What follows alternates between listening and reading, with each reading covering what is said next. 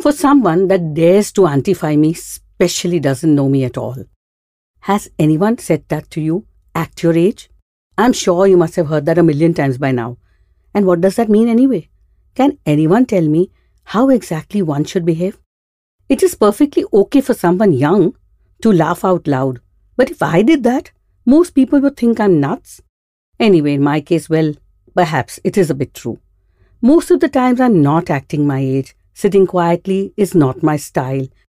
I remember being at a concert, screaming the loudest, and of course, getting a selfie to the incredulous look of two youngsters who told me, Auntie, you rock. Well, that auntie word I'll take with a smile. All those slightly older than you are are always addressed as auntie or uncle.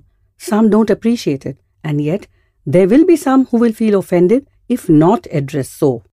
Because they want to be respected for their age, and because, according to them, children are expected to be respectful no matter what.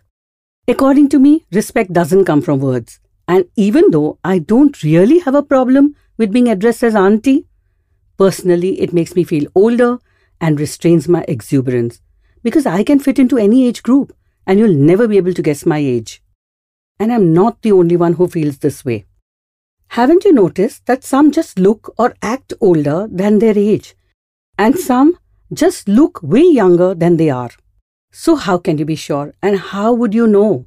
You might end up hurting the person, even though it's official that I'm an auntie now, to anyone and everyone. Let me say, I'm never getting used to that ever.